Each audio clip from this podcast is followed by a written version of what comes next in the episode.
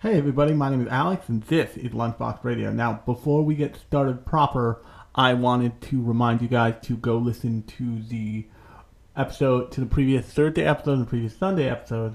The previous Sunday episode is a bit of an odd one, but it's all about ho- my feelings about how things become franchises and ways things become franchises um, pertaining to anime, but pertaining more just to entertainment. But definitely go check that out. Um, you can also go check out the previous third day edition of the podcast, which is all about a little show over on HIDIVE called Vermeil in Gold that I found really surprising. You may not, but I did. Um, and on that note, let's dive into what we're talking about today. A tiny show you may have heard of from this previous season. Literally just had its season finale this week. And that show is Chainsaw Man.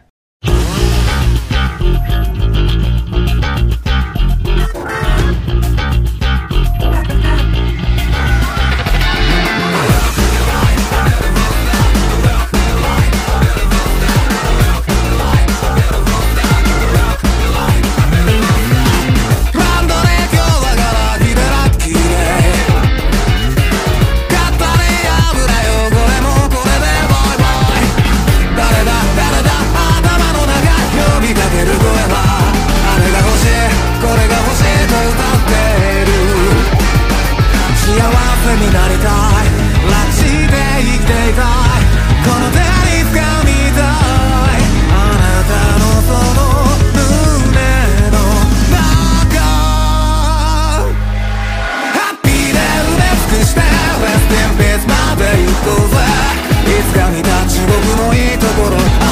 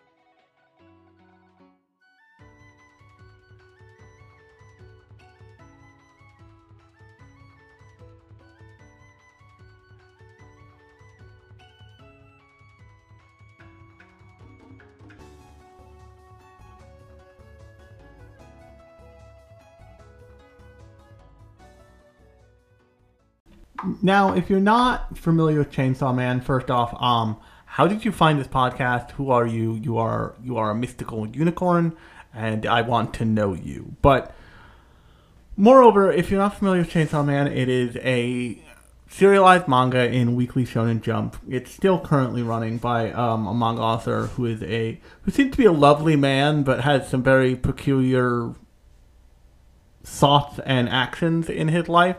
But also, and I'll come back to this in a minute. Key point: he's around my age. That is to say, that he's an elder millennial. Um, and that manga author is, of course, Tatsuki Fujimoto. Um, and we'll get to him and how his worldview affects this in a second. But before we get to that, I want to talk about why Chainsaw Man hits such a chord with people and is so feels so different in its execution than most other things in its ilk. Most of the other heavy hitters in the like I'm gonna call it dude bro, shonen bro category. And I think that comes down to a couple factors. Um, the first factor I think is all the shonen that we've seen up until this point has been kind of riffing off of the same stuff and itself endlessly. Even if you look at something like Hunter x Hunter, which I love. I think I did a episode on Hunter x Hunter that you can go check out in the feed in whatever you're using to listen to me right now. But more or less, like the form is played with, the form is stretched and contract and compressed, but it is it is the form in many ways, and kind of the shining moment of both of Hunter x Hunter is that it really plays with the form and really gets complicated. And by the time we're at where we are currently in the Hunter x Hunter story, the primary character that you've been following up until that this point is just not in the show anymore. And they just like did a whole pivot where they're like, this show literally can't be about this character anymore. We might get back to that later, but for reasons, he's going to go over here now. And these two main characters going go over here now, and we're going to focus on this character. You remember this guy? We're going to focus on him, and that's really interesting. But the thing about shonen protagonists, shonen storylines, that they all there's this like kind of hopeful feeling, even from the very beginning, when maybe the when maybe like a character like Naruto is downtrodden, he is he like he is ostracized from the rest of his community and all of this stuff.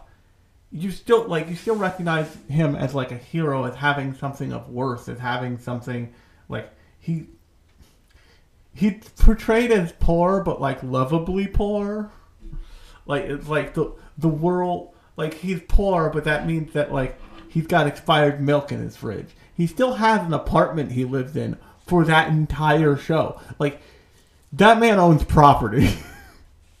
and not just his house by the time he's Hokage. Like he had an apartment he just lives in. they show it many times in Naruto. Like but fast enough where you're like, wait, what? With that this small child's apartment? in which he lives, this is strange. But the thing about our main character in Chainsaw Man, Denji, is that he's coming from a place of nothing. He's coming from a place of real poverty, of real, like, he is alive just cuz. There is no real drive in his life other than survival. And, like, he's he's got a pet chainsaw dog and he shares like slices of bread with him. And that's all they eat some days. He's sold a testicle. He has he doesn't have like anime problem. He doesn't have like my parents are dead. He has my pa- my dad died. My mom is my mom is dead. My dad died. Left me with a mountain of debt that I will never pay back and now I'm essentially uh, like a debtor slave to the yakuza.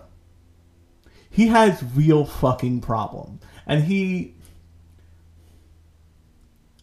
he had not born into a world where he is the secret protagonist. Just it, like in the moment when you meet him, he's born into a world where he is, by default, just a garbage person, and he treats and he he treats himself like that, and just like his aspirations throughout the show are small in a way that are not small for people who have a ray of hope in their lives. By the end of episode one of something like Naruto, or even something like Hunter x Hunter, or any of the shonen you can kind of name, other than Chainsaw Man, you know that like they have big dreams. Like the dream, their dreams are astronomically big, large. But by the end of the first season of Chainsaw Man, Denji's aspirations aren't that big. It, it, they're not like monumental. He doesn't want to be the president. He doesn't want to be like, you know, the savior of the world. He's not going to be in the guise of something like My Hero Academia to be a little bit more modern with my shonen choices. He's not going to be the greatest hero, the number one hero. He's just kind of living. He's just kind of propelling himself forward and like trying to move, move himself up the next rung of quality of life. And one of the things that lots of media tells you is that you need to aspire to these huge, monumental, like, dreams and goals. And you see this in both heroes and villains. So, um, a perfect example of a villain having like a monumental goal they act on and complete is Magneto from X Men. If you look at Magneto, like he's Magneto is right. Magneto is very right on many levels. Like he sees himself and people like him being persecuted for something they can't control, and so his big goal is not to like end the world, to destroy shit. His big goal is to cre- and eventually he does create a city, create a nation, and just fuck off to that nation. And like it's that is a huge thing to do. It is not a thing that many people who are reading that comic book for the like racism for like the not so subtle racism bad connotations of it, or the not so subtle ableism sucks connotations of it, are capable of doing. If I wanted to make a nation for people with disabilities, because I am a person with disabilities, that's psychotic. I wouldn't be able to accomplish that. But if I wanted to live a little bit better, if I wanted to maybe like not have so much debt, not not this, not that, like Denji does, it's accomplishable. But what the story in Chainsaw Man is doing there is it's playing with your expectations because you as a viewer are used to, you know, the main character wanting to be the Wizard King, the main character wanting to be the best in the world, the main character inevitably becoming the best in the world. The the main character becoming the danger, so so to speak. And Denji does get there. He does get to be the danger, but it, he doesn't like it's not because it's not because he aspires to do it. It's because he wants to protect the things that he's gained and will lose if he's not if he's not vigilant about it. And it the show makes very clear of being like if you are not useful, you will be disposed of, and that means killed, and that means your cushy, like the quote unquote cushy life that Denji has now, will go away because he will be dead. But, like I said, we as the viewer are used to the person wanting to be the Wizard King, the person wanting to be the Hokage, this, that, and the other thing. In kind of a very similar way to Yusuke Urameshi at the beginning of Yu Yu Hakusho. Denji doesn't. He kind of doesn't have a fucking goal. He just he's living his life, and then circumstances take him to basically being re- resurrected as Chainsaw Man, and he, and that gives him the ability to like step up his life into a quality of life that we all kind of think of as basic, as that's the bar, that's the lowest bar, like toast on bread, like jam on toast, a bath, of like four walls and a roof. Like the way that Denji, um, the way that Denji and Aki and Power live is like in a cramped little apartment with three people. It's not. It's not luxury. It's not ideal. But what the show does, first by showing you how fucked up Denji, how fucked up a life Denji comes from. Second by showing you like how feral fucking power is, and also by showing you what Aki's dealing with. Is that it makes that like that struggle? It does like a it like runs you forward and then gives you 2020 hindsight back on that as those characters because you realize what you're seeing is not the bad old days it's the good old days it's it's when you lived in an apartment with with a bunch of idiots and like what it's, it's when you were in college with a bunch of or art school in my case with a bunch of idiots and one of those idiots went and I'm not gonna say that. That's that, that's very incriminating. Um, but like the thing, the thing that's not incriminating is on the way to and from doing that one thing. This idiot in particular, who would later become my roommate, just stole a working traffic barrel, like one of the ones with the like the headlights on top of it, and I got out of the shower, came downstairs in my apartment, and there it was in the corner, like it had always been there. And one level, that's a disaster. Like that's that's fucked up. But on another level, it's kind of like the beautiful, fun shit that happens that you think is a disaster and like you kind of like face palm in the moment, but looking back on it, it's like, oh no, that was pretty good.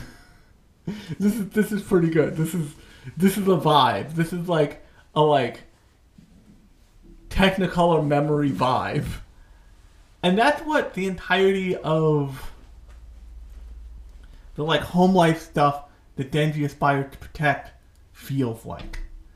And if I had to guess, if I had to imagine it based on what I know about Fire Punch, his previous work, and what I know about his other stuff, is that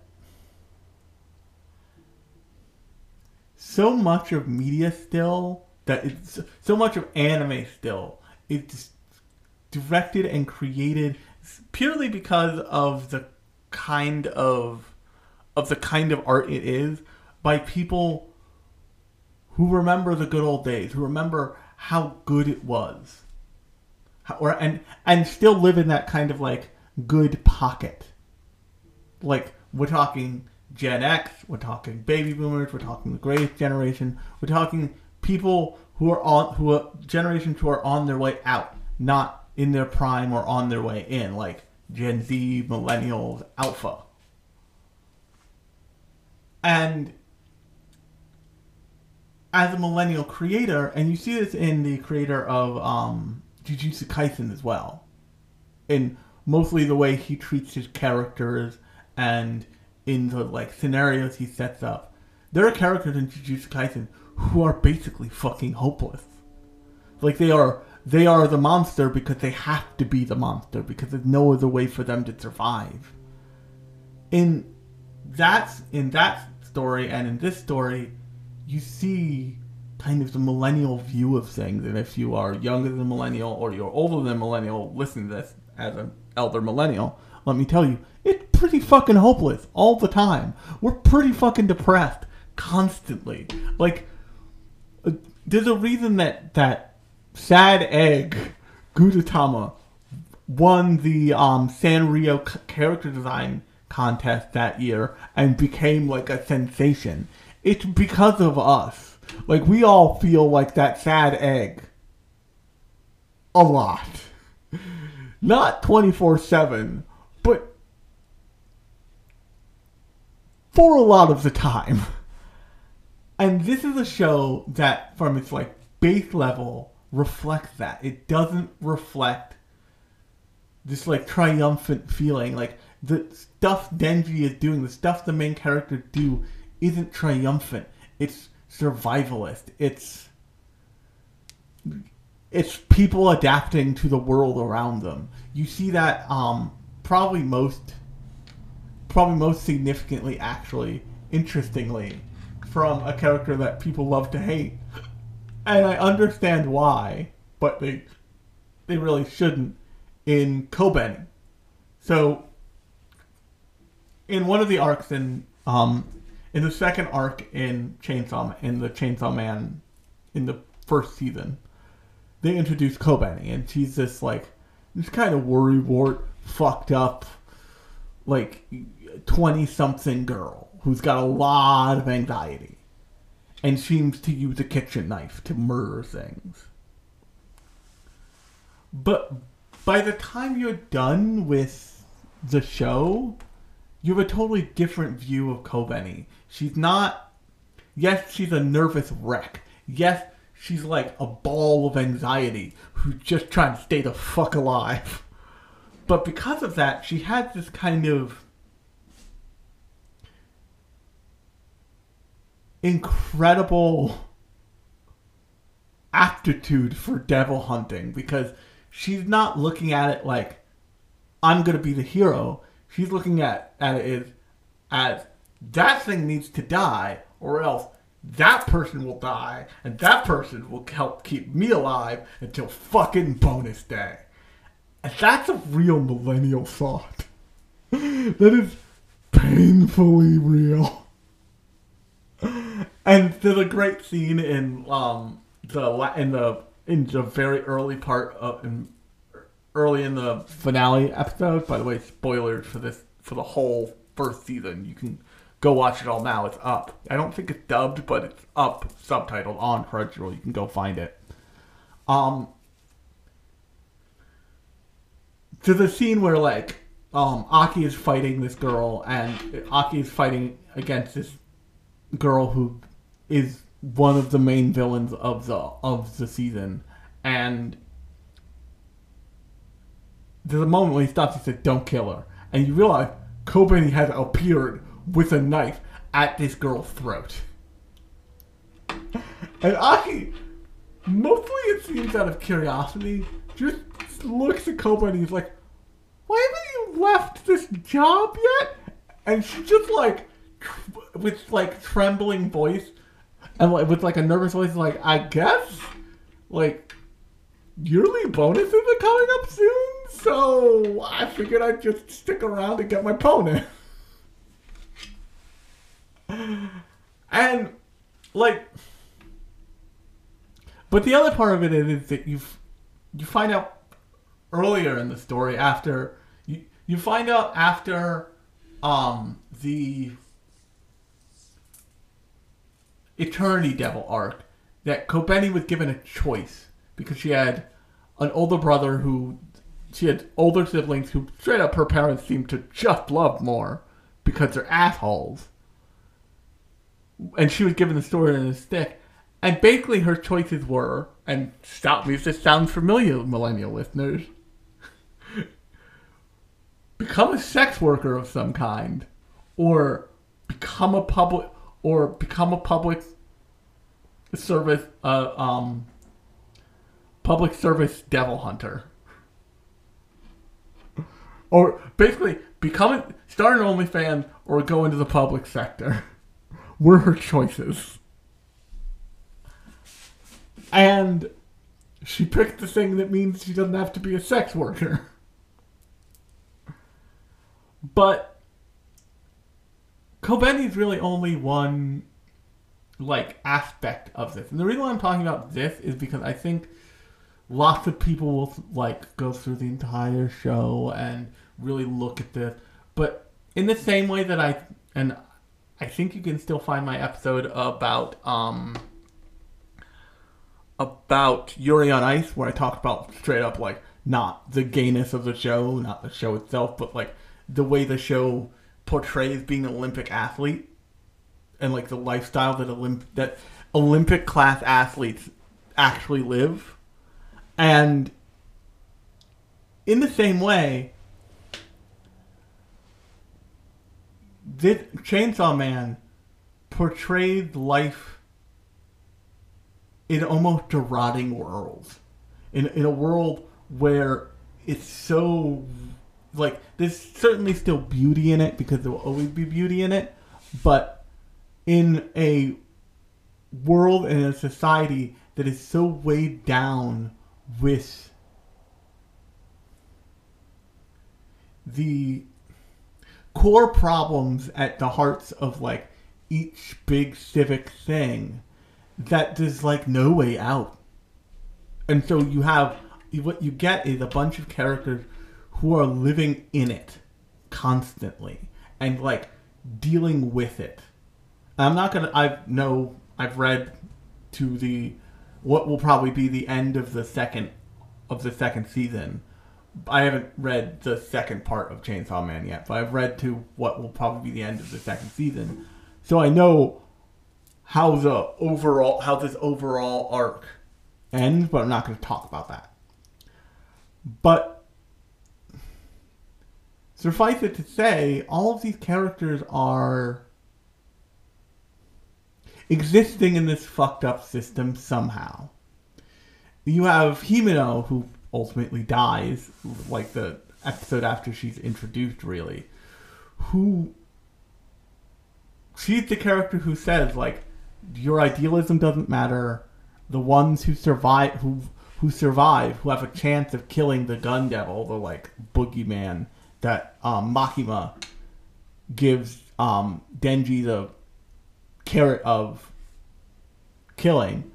The ones who might be able to do it are the ones who are insane, are the ones who are who are more than a little crazy. But what you ultimately end up seeing is Himeno has tried her best to remain the kind of crazy that she's always probably always been. But along the way, she developed feelings for and attachments to her partner Aki. Despite her best judgment, she cared for him. And you see little hints of that that are then like just straight up explained to the audience like this this is what this was, you dumbass. If you did if you didn't get it that time, here's here it is in plain English or plain Japanese. In the form of a letter that Aki reads that like makes him realize like, oh, Himeno was serious about us leaving. Like she that wasn't a cute Himeno joke. That was a serious thing. That was her attempting to like get me to say yes.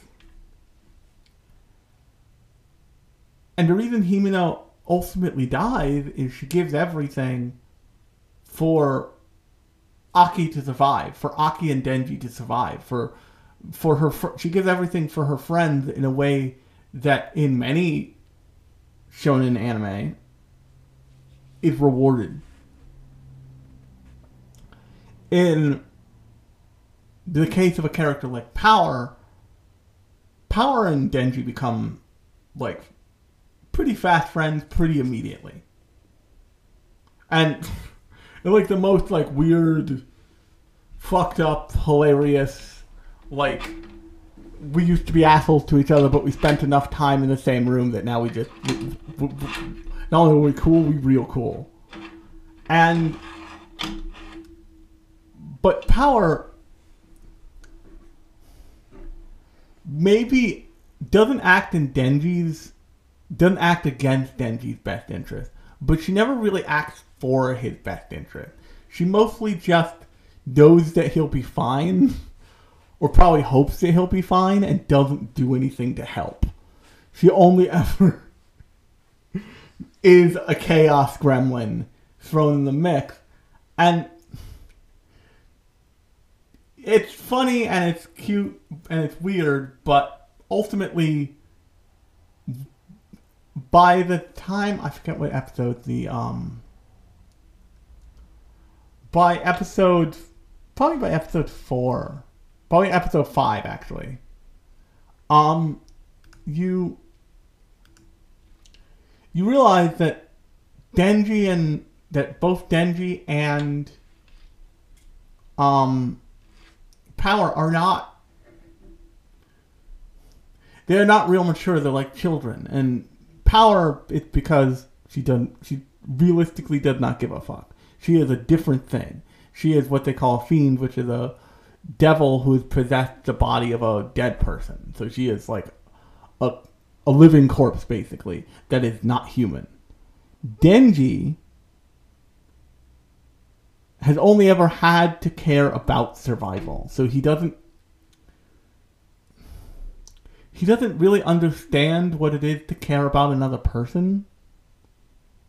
So like or, or to give a shit in that way because it it had been imperative that he can't give a shit that way. And so they function like when Himeno dies in episode four, in episode five, I think it is. They function essentially like, um, like children who don't know they're at a funeral. And what that means is actually um Himeno died I think in episode 8 yeah in episode 8 I think though but um what that means is they don't know how to process their feelings and Denji really doesn't know how to process their feelings so they just kind of like le- left in the hall and they fuck around with the vending machine and like they act like kids at a funeral essentially they don't know what it means that grandma's gone. But in that, you also see kind of the like millennial malaise, the like what people see as the millennial laziness, as the millennial apathy. In that, people don't realize exactly how much your typical millennial has seen of the world that is not great. I mean, if you stop and think about it, somebody my age has been alive for the War on Terror.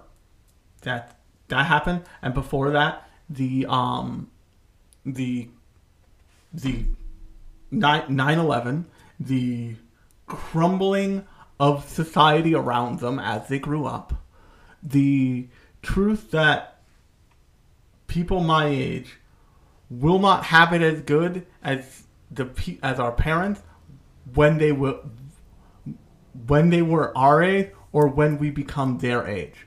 We will be dealing with the like totality of certain things in a way that people older than us will not deal with. And people younger than us will also deal with it in a worse way. And when you're staring that down, like You've got two choices: go crazy or go do the dishes. and oftentimes it's just like go do the dishes, listen to some stat, listen to some emo shit, and like move on with your day. Like you, you can't.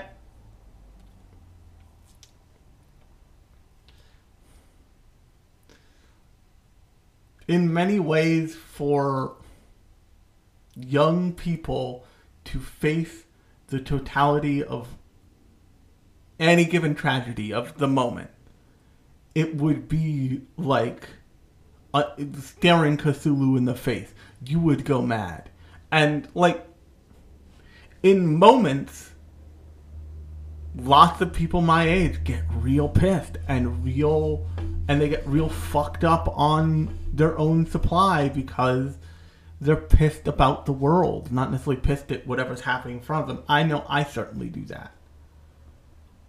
And what you see Denji doing in Chainsaw Man is really like he can't be concerned with the with the tragedies that befall him or even that he causes two other characters. Yes, the bad guys, event you eventually find out, but two other characters. He's just trying to live, man, and that's that's a really interesting place to like write a story functionally from.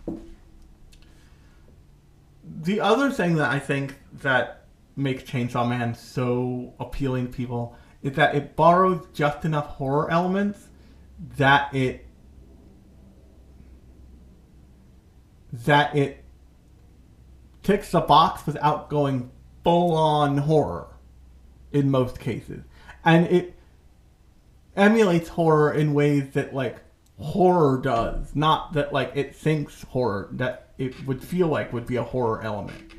This is true also of once again Jujutsu Kaisen, written from an author who is around the same age. Surprise, surprise.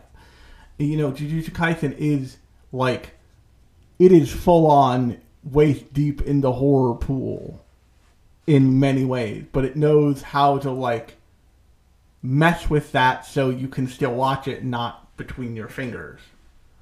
Same thing with Chainsaw Man. And the last thing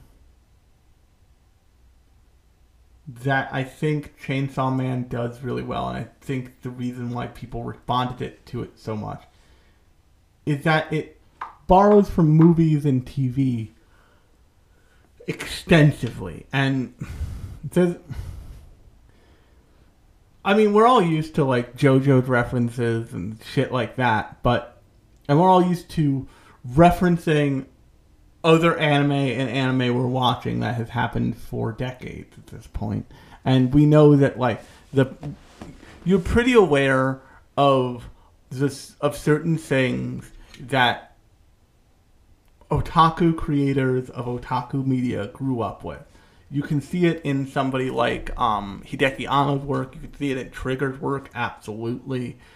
Um, but Tachi, Tatsuki Fujimoto is pulling from film, from actual film, from you know horror from the horror genre, from you know pulp from pulp classics like Pulp Fiction, but also if you like if you watch the finale, there's a really, really specific reference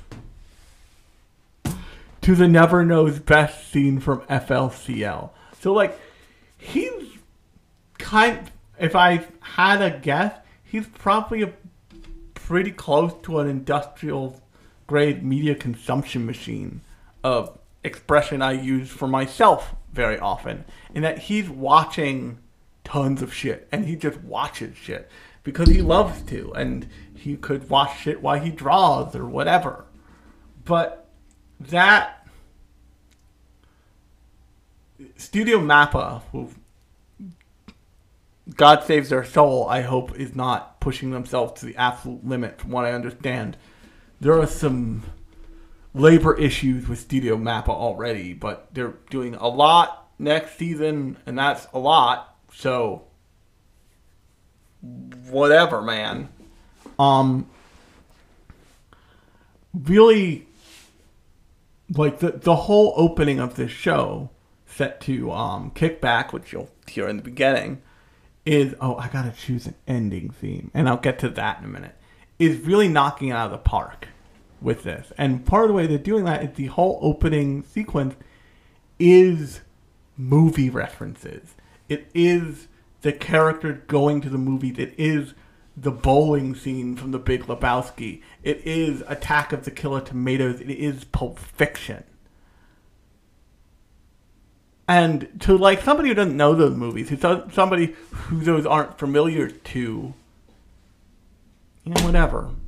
But it, it still works on the surface level. But somebody who is and who knows that's what Tatsuki Fujimoto is all about, on some level, that that is an extra layer of appreciation. That is an extra layer of artistry and attention to detail, and that is really in this entire show. And that's the last thing I really want to talk about, because it came out that there was a petition circulating among Japanese fans to have the first season of this show remade. To which I say, go fuck yourselves. Because what they managed to do with Chainsaw Man is really remarkable. The show looks beautiful, it feels beautiful. There are moments in which it stumbles, there are moments in which there is some slightly questionable use of CGI. There are moments in which characters slide off the side of their own model. Their show off model. There are moments in which it doesn't it doesn't reach the thing it's trying to hit every time. But that's part of art. And I would rather watch the thing that is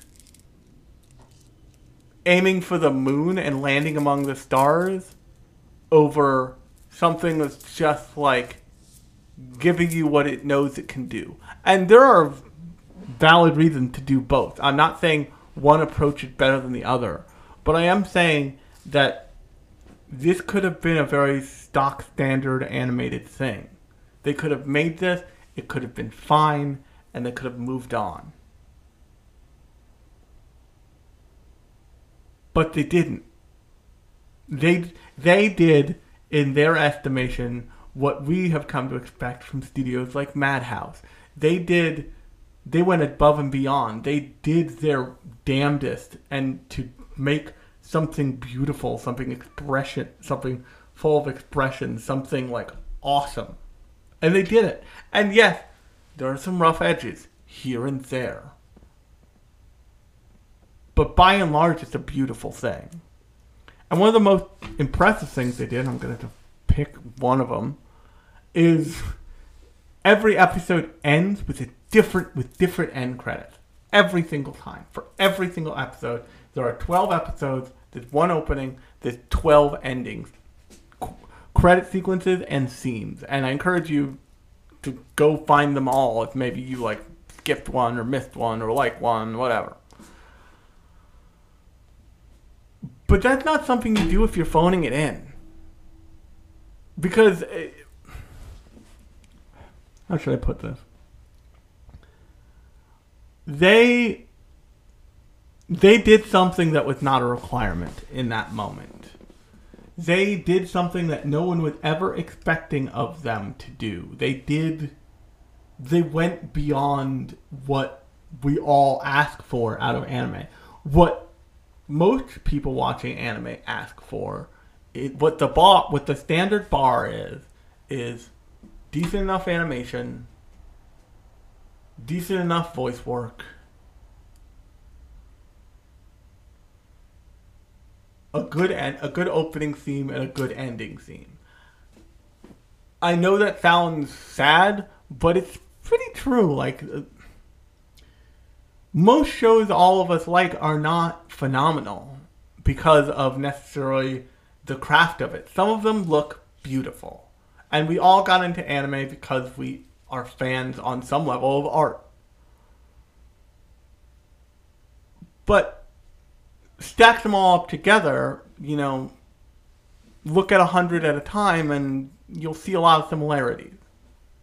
You'll see some standout pieces, you'll see some standout moments, you'll see some scenes in some shows that are clearly like isekai moments of bliss. But your stock standard everyday show in a season is not something like Kill la Kill. It's not something like, you know, Full Metal Alchemist necessarily.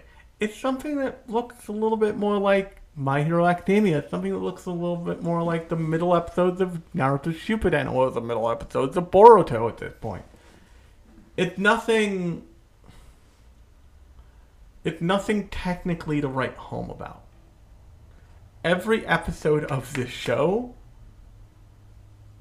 has some animators going wild on some shit. In a way that's not just like one scene, it's like all of it, all the time. They're trying to fire on all cylinders, and sometimes you miss. It happens. and that leads to a thing that is like wholly its own and it leads to and one of the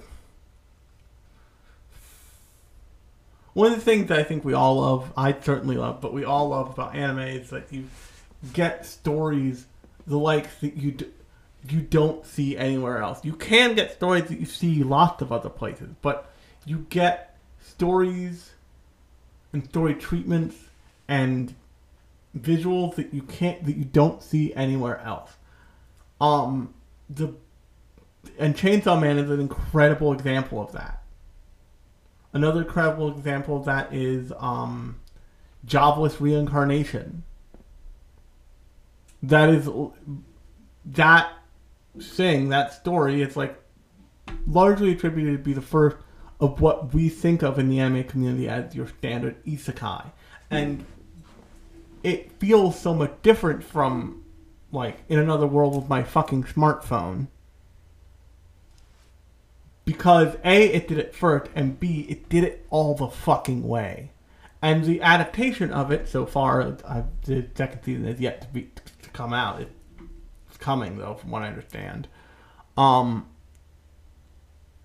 that thing looks beautiful. It has it it, it stands apart from the rest of its season in that way. And if I had to say there was a downside to the look and feel of Chainsaw Man, it's that, and this is this is probably how this is probably what's ultimately responsible for the um the petition that's going around. It's the hype cycle took this thing in a way that it doesn't often take stuff in a way that it didn't even take Bleach the Thousand Year Blood War, which there was a lot of hype around before it premiered. But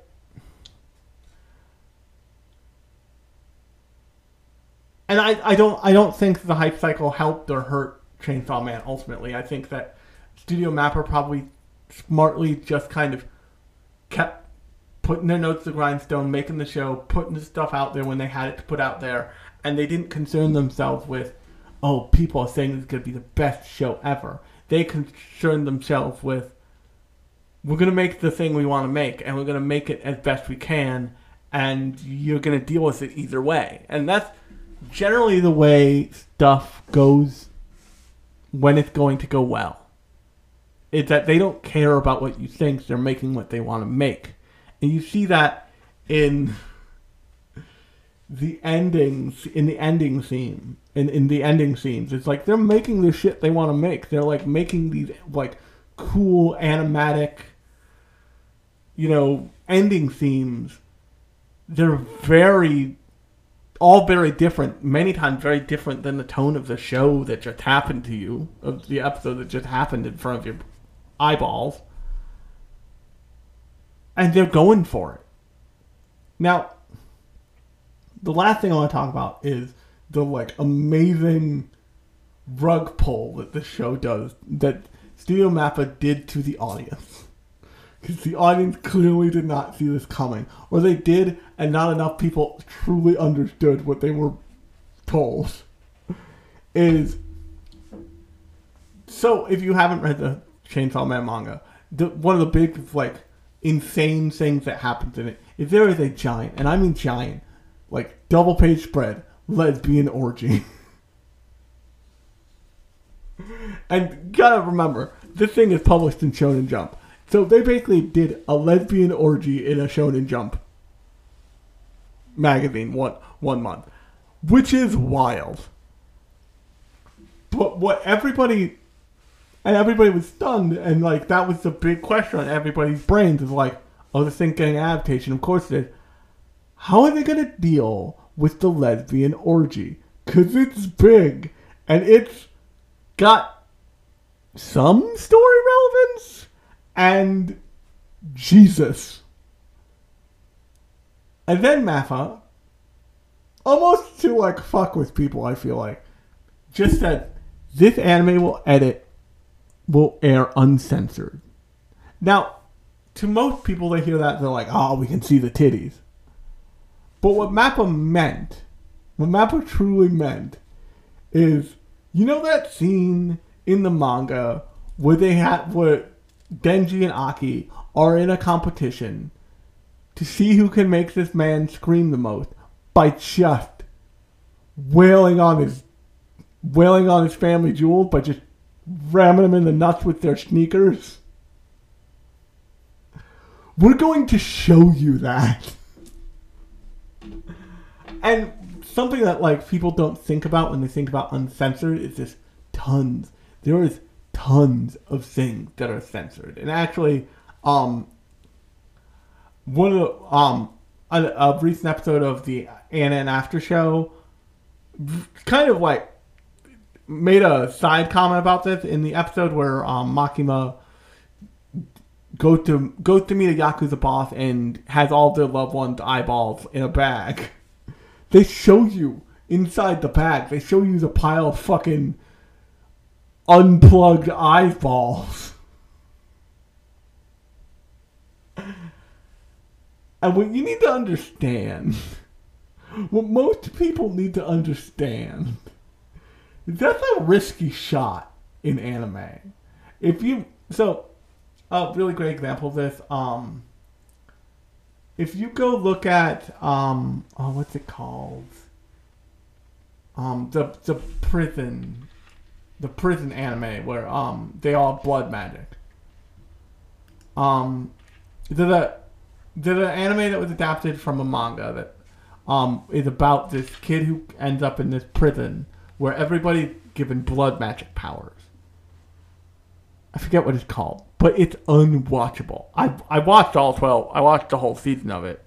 It's unfucking watchable because in the manga they can like just like make it look like they, they can make it look like what it is because it's a manga, but on TV there's a lot of like no nos that you can't do in um on Japanese TV. Like you can't show people smoking. So if you so there's infamous episodes of Stardust Crusaders where there's just a big black fuzzy ball in front of Jojo because he's smoking a cigarette.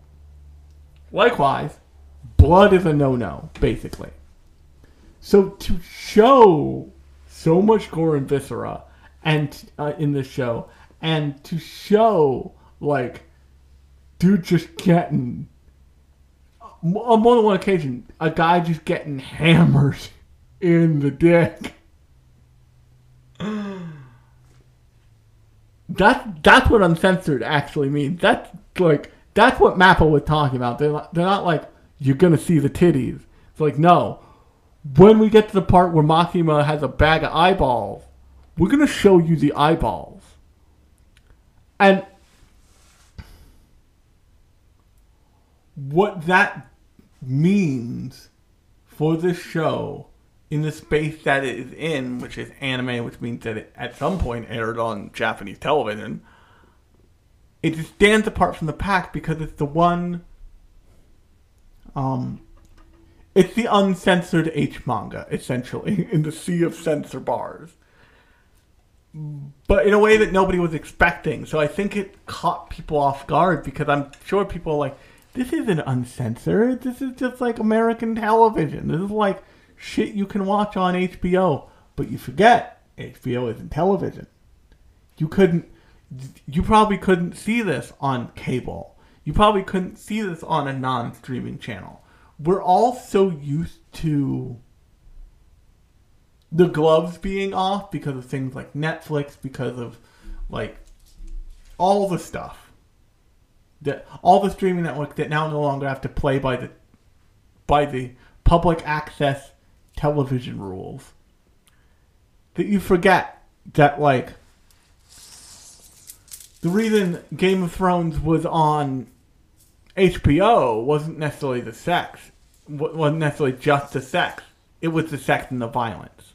Um, what's his face? Um, Matthew Weiner, the creator of um, Mad Men, has a really great uh, line that he mentioned when he was talking about shopping Mad Men around different networks. He originally hoped that HBO would pick it up, but he ended up being happy, really happy with AMC because they gave him everything they needed. It was really successful, but also he had the constraints of having to go on cable. Not basic cable, but cable. Which means that where normally he would have just shown a sex scene, he can't show a sex scene. He has to show. So what he ended up saying is like, in the show, the sex scene doesn't matter. It's the before and after of that act that matter. And oftentimes that's true in any show, but in Mad Men, it's focused on more because functionally you cannot have the sex scene because it's not on HBO. In Chainsaw Man, you feel the violence because they're showing it to you. They can show it to you. They when Makima brings a bag of eyeballs of the like wives, lovers, and friends to the Yakuza meeting, there's a purpose there. You you're supposed to like feel the bone chilling reality that like Makima is the danger and has always been the danger. You're supposed to like see it and it's supposed to make you feel uncomfortable. In the same way that I talked about in my um, last Thursday edition um, in Vermeil and Gold. Like the relationship between Vermeil and Alto, it's supposed to make you feel uncomfortable, but it's prepping you for something else. And once again, I'm not going to talk about the end of the of the first part of Chainsaw Man, but rest assured, that uncomfy feeling that like you get from Makima is prepping you for something else.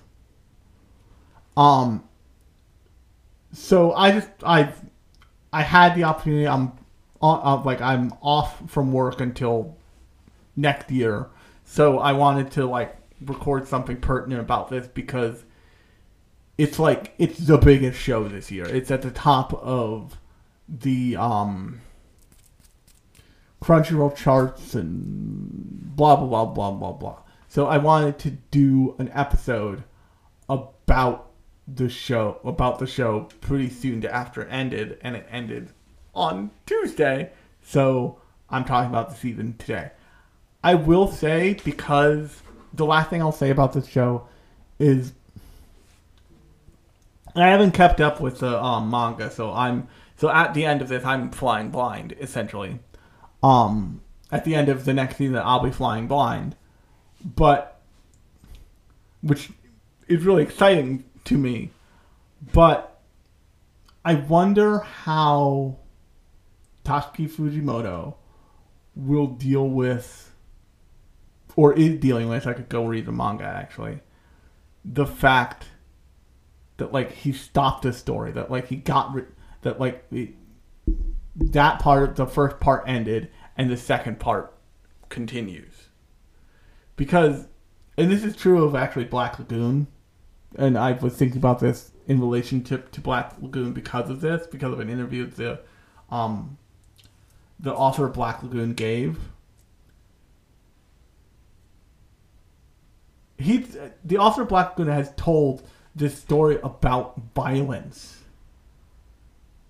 in everything up to um, Roberta's Blood Trail.